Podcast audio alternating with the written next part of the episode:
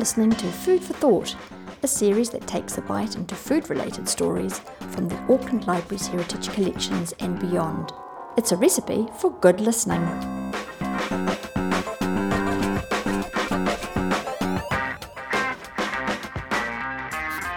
Sue Berman caught up with Sue G to chat with her about the family food story and the cooking techniques that culminated in her father, Jack Chong's recipe book, which was produced to complement his special marinades. You can see Jack Chong's new look cookbook, Exciting New Ways to Cook Chinese and Kiwi Foods, in the Food for Thought exhibition.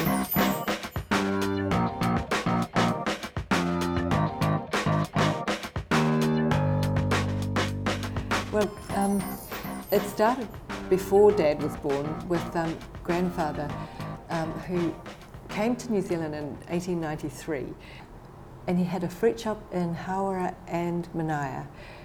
The thing is, he was really well known throughout um, Taranaki to be a very, very good cook. And when it was his birthday or for special occasions, he would cook a huge um, uh, banquet and invite all his Chinese friends, and they would come from Hawera and Stratford and Inglewood and, and New Plymouth. And there'd be tables set out in the shop. Um, he sometimes cooked for, you know, 20 or 30 people. And it was very much in the family tradition. He was such a good cook, and then Dad picked it up. He himself was a superb cook and probably did as much cooking in the family uh, when I was growing up as Mum did. So. Um, and so your dad grew up in, in that environment with his father in Taranaki district, and he and you grew up there too. Is that? Yes, yes. I was born in um, Stratford, and uh, Mum was born in Opunake, mm. and so it was a very um, Taranaki upbringing. Yes. In fact, we didn't eat very much Chinese food. We ate mostly um, um, what was called European food, so roasts, sausages, fritters, patties, that sort of thing. But once a week, we ate Chinese food. And was there a, was there a particularly special dish that, that once a week? Um, one thing I remember Dad um, getting very excited about was I don't know how he, he cottoned on to this, but um, the idea was that you cooked all of your meal almost in one pot, so it reduced the um, amount of dishes that you did. So he cooked the rice and he, um, he stir fried the cabbage and onions and the marinated steak and mixed all that together and then mixed it across the rice and through the rice. So you were eating a really delicious meal, but it had really only taken, it wasn't actually one pot, it was a pot and a, and a fry pan. but he was so excited about it and he made it in a big pot and taught mum how to do it. So we'd actually have this maybe a couple of times a week. I think actually the amount of times we had rice grew exponentially after he discovered this magical way of cooking he, he was very enthusiastic when he had a new idea. Mm. Yes. And was your the influence of your grandfather still around when you were growing up? Um, very much so, because when um, Granddad wanted to have a, a dinner um, or a special spread, then quite a lot of um, preparation was involved. For instance, you'd have to start soaking the octopus a couple of days in advance. There'd be chickens and ducks that had to be slaughtered and um, plucked, and I was allowed to help with that. And um, so the preparation of food took mm. a long, long time. And I remember many a happy um, occasion with relatives and mostly relatives coming from a long way away to have this big spread. Um, and it was mostly Chinese cooking when Granddad was around. In fact, I don't think he, yeah, he didn't cook much uh, European food. Mm. Was, but then I suppose Dad uh, and Mum were doing more cooking by that time. As, yeah, he lived in, in Hawera by then, and so we saw each other more for when there were special special meals. Mm. So, what kind of occasion would um, have, have a Um, special meal? The double tenth was always a big occasion, so that's the tenth of October, and uh, I I think that Christmas that was a thing, and um, Granddad's birthday. But I've I'm telling you the story more from what I've heard from other people who told me, oh, we drove all the way from New Plymouth to go to your granddad's birthday for this big feast. So um, that's a bit of a second-hand story. Mm. However, um, I think the legacy of dad, uh, Granddad's cooking spilled over, and so there was a certain pride in, Mm. in, um, in doing things well in the culinary department in our family. Was your mother interested in cooking too? Uh, from my understanding, Dad said that she couldn't even boil water, and in fact, when she did that, it burned. so he would have had to teach her a lot. Um, she was pretty talented in the end, um, but I think Dad just liked to tell that story that she couldn't cook. But it was good, he taught her. And, I mean, when I, I was married, my husband taught me to cook because I'd never been taught. I was a good baker,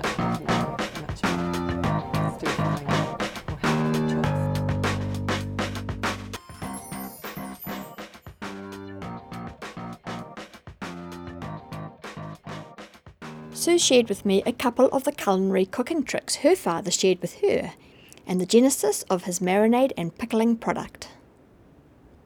Dad deciding to show me something. I'll show you something, Suzanne. I haven't showed you this before. And it was like, okay. And he had a, lo- a leg of lamb, and he said, This is what I do before it goes in the oven. And he put it in the, um, in the sink, the stainless steel kitchen sink. He had a, um, a jug of boiling water, and he very gently poured the boiling water over the roast and then t- turned it over after he'd done half of the jug and poured the boiling water over the other half. And you saw the, sh- the skin shrink quite visibly. The whole thing just sort of crunched up and shriveled and became smaller.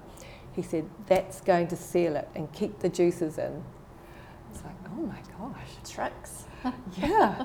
and, and another thing, um, one of David's friends was saying, but how come these roast potatoes that taste so good? When my parents do them, they don't taste like this. So I remember Dad telling me um, quietly and with a smile on his face, and it wasn't that long before he died, maybe a year or so, he said, Well, this is what I do, Suzanne. And he got the pot and he put the, the potatoes in and the carrots. And the pot was so small. I said, Is that big enough? Yes. You get a pot exactly the right size and cover it with just the right amount of water, no more. And he brought it to the boil and he never let it boil over, but he mm. just cooked them almost just under the boil. But he did that for about an hour. And that meant that the potatoes retain all this beautiful um, natural potato flavour or natural carrot flavour, but there was no excess of boiling or, you know, the flavour didn't go out into the pot, it stayed into the vegetable. Just that simple. I mean, yeah, people talk about those sorts of things now on, on cook shows all the time, but back then, you know, that was innovative. Yeah. Are, so, are some of these um, expertise captured in the in the cookbook? Because I, I, I noticed that you know the subtitle is um, exciting new ways to cook Chinese and Kiwi food. Yeah. Lamb and mushroom casserole. So you've opened it at that page. Yeah, yeah. Okay, so there was a, a real um, interest in, in um, Dad's cooking of, of Chinese food and, and Kiwi food. How it came about was would have been back in the mid 60s, and Dad was pretty social. He often had friends come over from the golf club, and um, he would cook food. People really enjoyed his flavours, and they'd say, "How did you do that?" And he, he would say, "Oh, just put a bit of soy sauce, bit of ginger, bit of garlic, and and, um, and they'd say, well, okay. So they'd go back and try to do that. He'd do what they'd do what Dad said, but they'd come back and say, Phew, didn't taste right, didn't taste anything like what you've done. Dad said, Well, shall I give you a little bit? And so he'd cut up a little bit of ginger and garlic and soy sauce and salt and pepper, and, and um, he'd put these things together into a little dish or bowl, and so they could take it home and, and cook themselves with it. And um, it was a very uh, country thing to do because mm. we grew up in Manaia, there were 600 people, and people knew each other well. And eventually it got to the point where people really wanted to have a bit more of this, and he couldn't just keep on sort of mixing up little bits. so he, he made it into a bottle for people, and, um, and they could take it. And I guess that was the genesis of, of the idea of actually making a marinade and, um, and marketing it. There was nothing like that at the mm. time. Um, of course, now you know you have whole supermarket shelves full of sauces and marinades all prepared. So this was back in the um, late 60s. Yeah, there was a real demand for, for what Dad was doing. And so these little bottles of seasonings were created in the back of the fruit shop and uh, from the natural ginger and garlic mostly and, and salt, pepper, soy sauce. And um, Dad partnered up with a fellow called um, Gavin Murdoch. And Gavin was the um, town chemist. And one of the first products that they made, it was, it, was um, under the brand of Simix. Simix was um, chosen because it was a, a combination of two words, simple to mix. and um, I can tell that this sort of little bit of alliteration appealed to Dad, like Jack Chong's new look cookbook. Anyway, um, they made up a, a, pickling mix, and you could pickle your onions or pickle any vegetables with it. All you had to do was mix um, this pickling mix with, um, it was a proportion of either 25% or one third of the pickle mix, and then the rest was water. That's all you had to do because Dad had put all the um, um, things like tarragon or caraway or little chilies and that sort of thing was already in it. But it was concentrated, very concentrated. And because Gavin was a chemist, he had on the label something like, I don't think it said poison, but it said caution, do not take, something like that. I really need to go and find one of those original labels to see what it said. It was a little bit off putting. People bought the product, but then when they read the label, they were a bit too scared to use it. they had to do a print rerun and change the, um, the wording, and um, it was so funny. He had this fruit shop owner and the chemist, and they were buddies from golf and there they were starting off in this great venture to sell this Simix pickling mix. oh, I, I, can remember many um, nights of guffawing and laughter, and, and um, a fair bit of whiskey was involved, I think, with the testing of these various um, um products, which I think um, Gavin had the, the temerity to call them formulas I don't think Dad called them formulas later, he called them recipes. yes, so that was a very um, uh, fun beginning. And actually, the, the marinades were, were marketed under that as well. But um, the, the Simix brand didn't continue. Um, that partnership ended, and then Dad carried on with the seasoning and he named it after himself, Jack Chong which is very funny because when people um, met me later in the 80s and said, Jack Chong, is that a real person?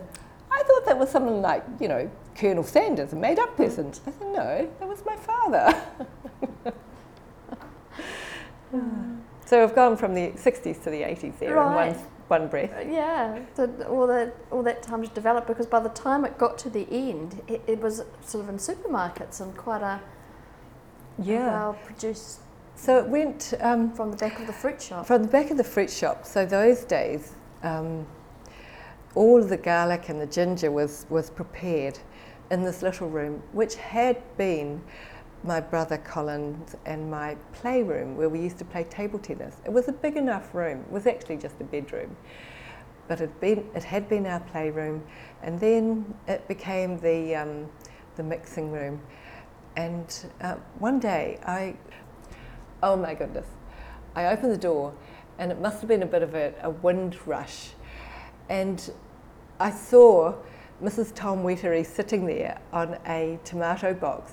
She was surrounded by garlic and ginger, and she was peeling the garlic, clove by clove. And the garlic was in big bags, red sacks, and um, so it was all surrounding her. But next to her was peeled garlic and garlic cloves, peels. As the door opened, the, the air lifted the garlic and all the, the peels lifted up around her. It was so beautiful. She was sitting in, like, you know, shoulder deep of garlic peels. What a sight. Magical. Yeah, So a lot of hand produced yeah. yeah. at the beginning. Uh, and it, it was less Dad's hands and more Mrs. Tom Wettery's hands. She must have been such a patient woman. And she peeled the ginger as well. And then Dad mixed it all up. He had his giant um, machinating thing. I guess he's had a bit of a fixation on mi- minces. you had big machines that mac- macerated it all. And then um, he actually ended up making his own soya sauce. Um, yeah, so it was really well preserved, um, very intense, very concentrated soy sauce that went into this um, marinade. So you could use just one teaspoon of it and it would flavour Mm. a whole dish, you know, suitable for four people. Mm. So when you look at the um, the book, for instance, stir fried fried beef with cauliflower and celery, it's got 250 grams of ribeye steak, and the amount of um, seasoning is just one teaspoon of beef seasoning. Mm. You use a cup of super stock and quarter of a teaspoon of pepper. He used to say, um, the key to it, Suzanne, is the combination. It has to be, every flavour has to work in harmony. So they need to work in harmony with each other. No one flavour should dominate. That was his big thing. You should never have one flavour that, that stands out. And then later, um, the family moved up to Auckland in the 70s.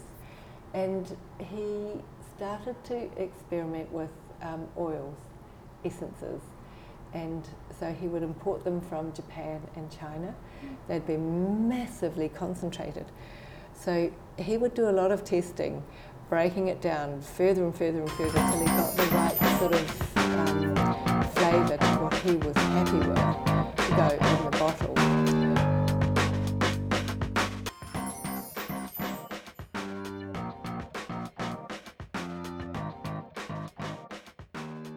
Sue explained that her husband at the time, Kim Ji, took the photographs and promotional material for her father. Both Sue and Kim are accomplished photographers, and many of the photos they took at this time can be found in the Auckland Library's heritage collections. Kim was really good with um, doing amazing photos for, for Dad. And, you know, that photograph that you've got, the 16 by 20 Chrome, was done in our studio in um, uh, Park Avenue in Otahuhu. So there was a proper lighting setup and a full um, background, which Kim created, you know, standing the rows and rows and rows of um, seasoning bottles, one above the other. It's really quite ingenious. And to light all that without, you know, glare on the Mm, that's On the bottles. bottles, that's right. I know, yeah. He, he was uh, really good, still is a really good photographer. Yeah. So, um, the, as I said, there was a lot of eating involved. And in fact, the food that was in that wok probably ended up in our tummies because Dad would call us at least three times a week to come over and test this new seasoning. And um, Kim and I would look at each other sometimes trying out this new food. And sometimes something was a bit strong, and, and Dad would watch our faces really closely when we were eating it because he wasn't sure what we were going to say. He would go by our faces. And um, so, father daughter thing, so there's a certain diplomacy, but we, we manoeuvred our way through it. We got fed a lot, and, and the seasonings were very popular. They were obviously really good. Um, they ended up being produced, um, I mean, bottled and labelled. They were. that was done in a factory in Manukau City. Mm-hmm. And um, Dad shared a um, factory with another man who was making another food product. And it found its way to supermarkets, like yes. a, a, national distribution? Yes, or? yes. Uh, and the products were sold a lot through um, Foodtown. At that time, that was a major supermarket um, chain.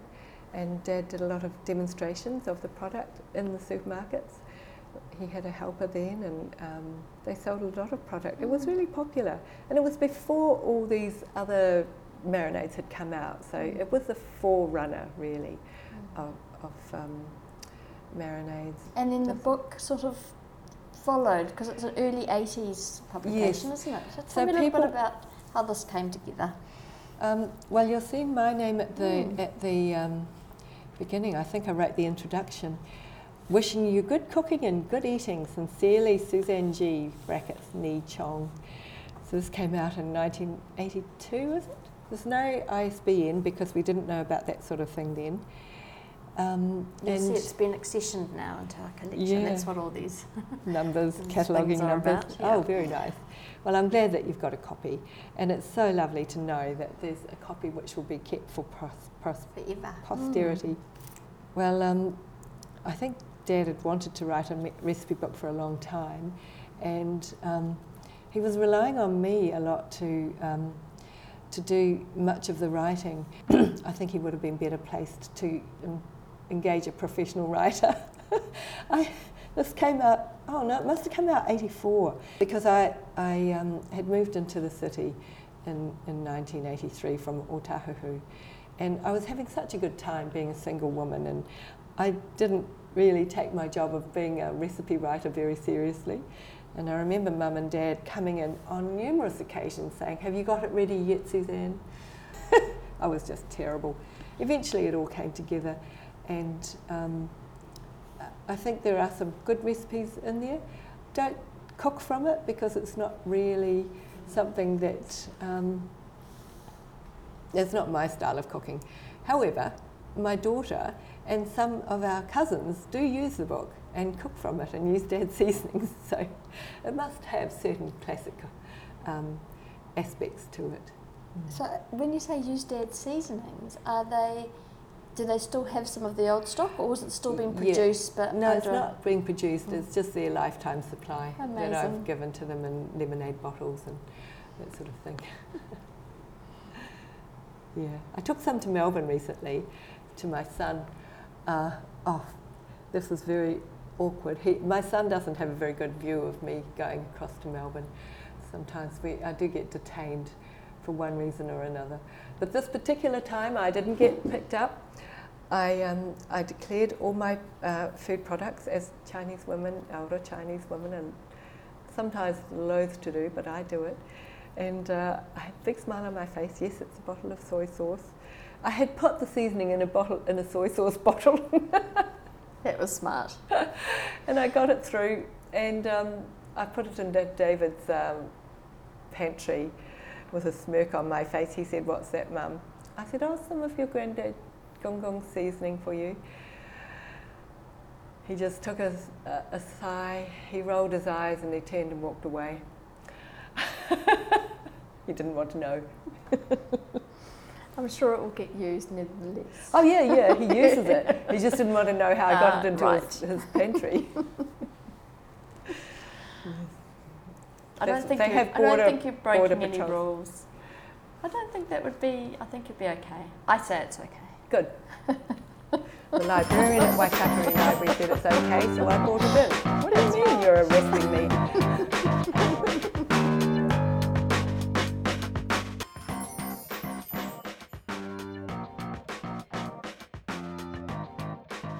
Sue concludes the interview talking about what was the most popular seasoning and about a recipe from the book stir fried chicken with Brussels sprouts.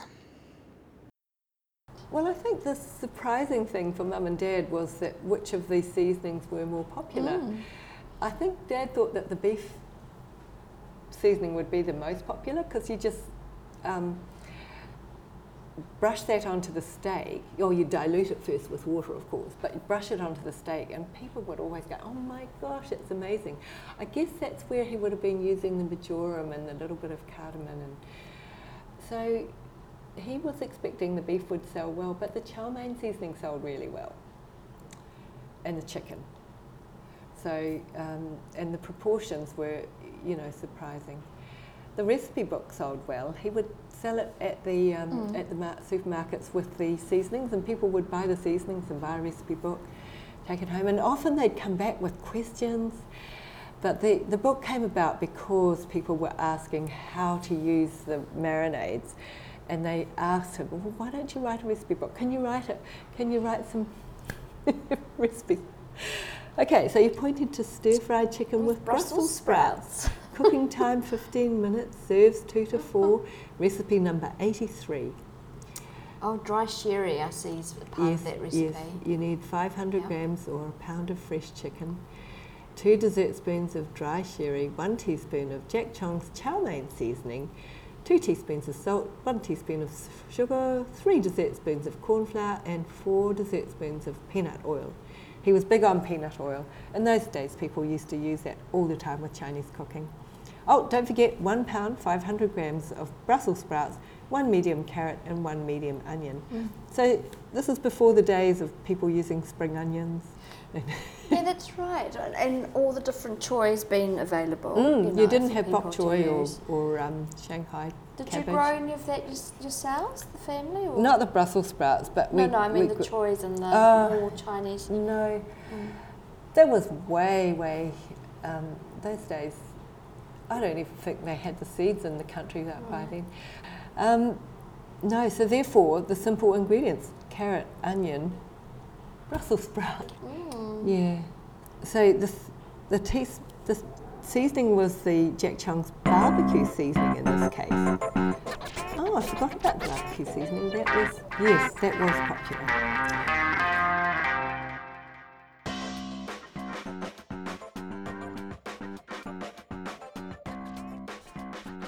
You can visit the Food for Thought exhibition at Tamaki Pātaka Kōrero, the Auckland Central City Library from the 28th of September to the 31st of January 2021. It's a feast from Auckland Library's heritage collections, rare books, manuscripts, menus, posters, and oral histories. The exhibition celebrates the role food plays in family belonging and culture, with stories of Auckland life from kitchen table to restaurant banquet. Nau mai haere mai, no reservation required.